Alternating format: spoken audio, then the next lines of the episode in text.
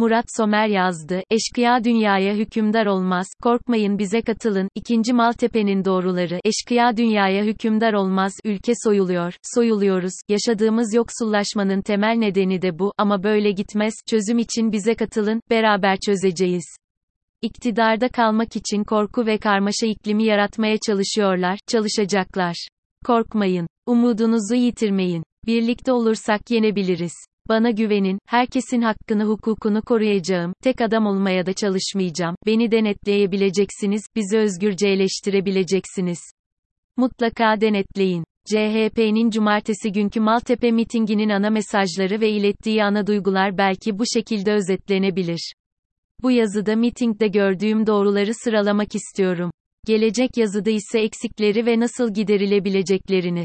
Örneğin dinleyici duygusunun ve organik kitle oluşumunun zirve yaptığı anların, eşkıya dünyaya hükümdar olmaz, mesajından sonrası olduğunu söylemek mümkün.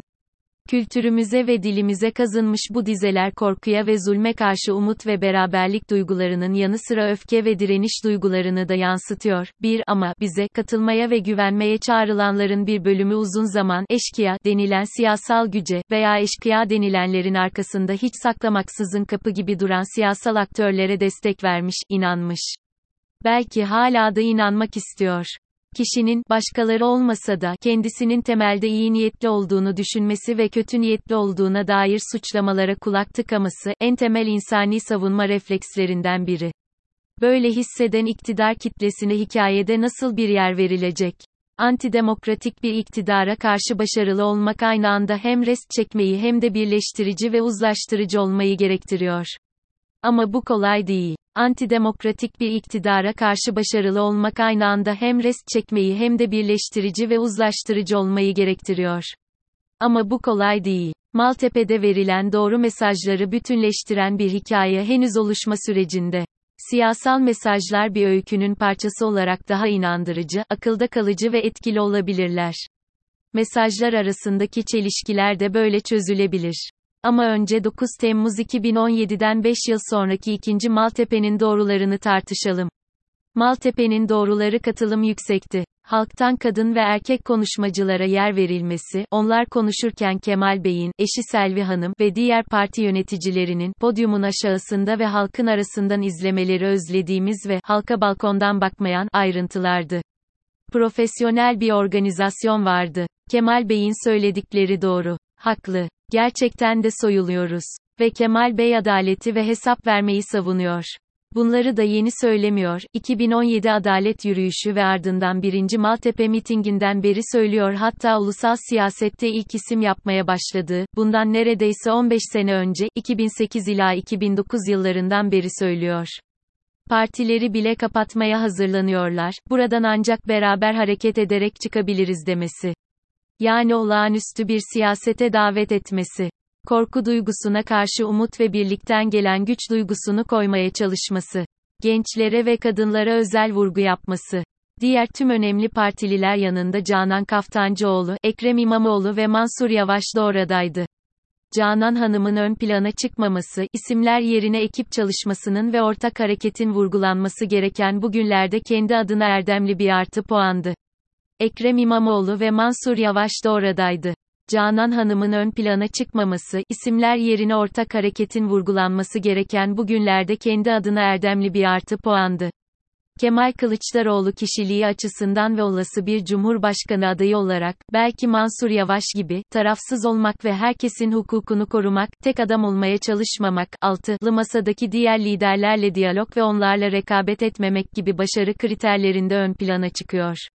6. Masanın ortak Cumhurbaşkanı adayını belirlerken, mutlaka kazanma potansiyeli ve kamuoyu yoklamalarını göz önüne almanın yanında bu kriterleri de göz önüne alması önemli olacak. Kemal Kılıçdaroğlu'nun topluluğa konuşmaları sırasında bir tarzı veya alışkanlığı dikkat çekiyor. Önemli, kitleyi heyecanlandıran sözlerinin ardından konuşmasında spontane bir es vererek ve onlara bakarak kitlesini alkışlamak, slogan atmak, enerjisini dışa vurmak fırsatı vermiyor yani kitlesiyle diyaloğa girmek ve organik bağ kurmak için zaman ayırmıyor. Nokta. Aksine adeta onlara, durun heyecanlanmayın, der gibi konuşmasına devam ediyor. Bu, bürokratik bir tavır ve karizmatik siyaset ve güven inşası açısından bir zayıflık olarak görülebilir. Buna bir sonraki yazımda değineceğim. Ama olumlu yönü de unutulmamalı. Kemal Bey bu tarzıyla hakikaten de popülerliği ve yüceltilmeyi öncelemeyen bir siyasetçi görünümü veriyor. Adeta bir akademisyen gibi öncelikle sözlerinin anlaşılmasını ve dinlenmeyi önemsiyor. Size önemli bir şeyler söylemek istiyorum ayrıntıları kaçırmayın, diyor. Bu niye mi olumlu olabilir? Karizmatik ve egosu aklını aşan liderlerden az mı çektik? Eşkıyayı da başımızı onlar sarmadı mı hep? Dünyadan bir örnek vermek gerekirse eğer, Britanya ve İşçi Partisi için karizmatik, havalı, varlıklı ve iddialı Tony Blair mi yoksa mütevazı, bürokrat tavırlı ve söz anlatıp iş yapmaya çalışan Gordon Brown mu daha hayırlı işler yaptı, yapabilirdi. Basitleştiriyorum hiç kuşkusuz. Ama Blair karizması sayesinde halkına yüz binlerce insanın hayatına mal olan Irak'ın işgalini ve Brexit ile sonuçlanan toplumsal psikolojinin önemli müsebbipleri arasında sayılabilecek neoliberal politikaları pazarlayabildi. Ya da kandırabildi mi desek. Bana çok iyi kalplisin, kibarsın ama, diyen vatandaşlarımız oluyor. Saygı duyuyorum ancak celladımıza benzeyerek mi değişim getireceğiz bu ülkeye, dedi. Haksız mı? Gelelim belki de uzun vadede Türkiye'nin dirliği ve birliği için en önemli doğrulara. Ulus devleti kuran CHP'nin lideri olarak Kürtçemize dahi tahammül edemiyorlar, dedi. Dindarı, dinsizi, sofusu, sufisi, Türkü, Kürdü, Arabı, Çerkezi, sağcısı, solcusu, liberali, milliyetçisi, ne adıyla çağrı yaparak, ülke elden gidiyor, birlikte olmak zorundayız, dedi. Bu çok açık bir olağanüstü siyasetin yanı sıra çeşitlilik içinde karşılıklı saygıya ve birliğe davet. Bu çağrıdaki milletin tüm unsurlarına ismiyle ve eşit olarak yapılan atıf, Atatürk'ün milli mücadele yıllarındaki millet tanımına uygun. Ve Cumhuriyeti 100. yılında demokrasiyle taçlandırmak için gerekli söylemi yansıtıyor. Tabii bu listeye Müslüman olmayanlar ve Sünnisi, Alevisi de eklenebilirdi ama malum bu sonuncular hiç bitmeyen ve nefret söylemine karşı yasalar işletilse belki sönecek propagandalarla sürekli beslenen hassas meselelerimiz arasında. Bu çeşitliliği en inandırıcı biçimde aslında CHP savunabilir, temsil edebilir. Çünkü herhalde kimse CHP'yi kolay kolay ortak ulusal kimliği ve devletin birliğini ve bütünlüğünü gözetmemekle suçlayamaz. İçinden geçtiğimiz dönemi muhalefet için bir ön seçim dönemi olarak görebiliriz. Bu dönemin sonunda muhalefetin ortak adayı ve olasıdır ki yeni cumhurbaşkanı ve kadrosu belirlenecek. Aynı zamanda da partilerin beklenen oy oranları ve buna göre meclis seçimlerinde olası ortak listeleri şekillenecek.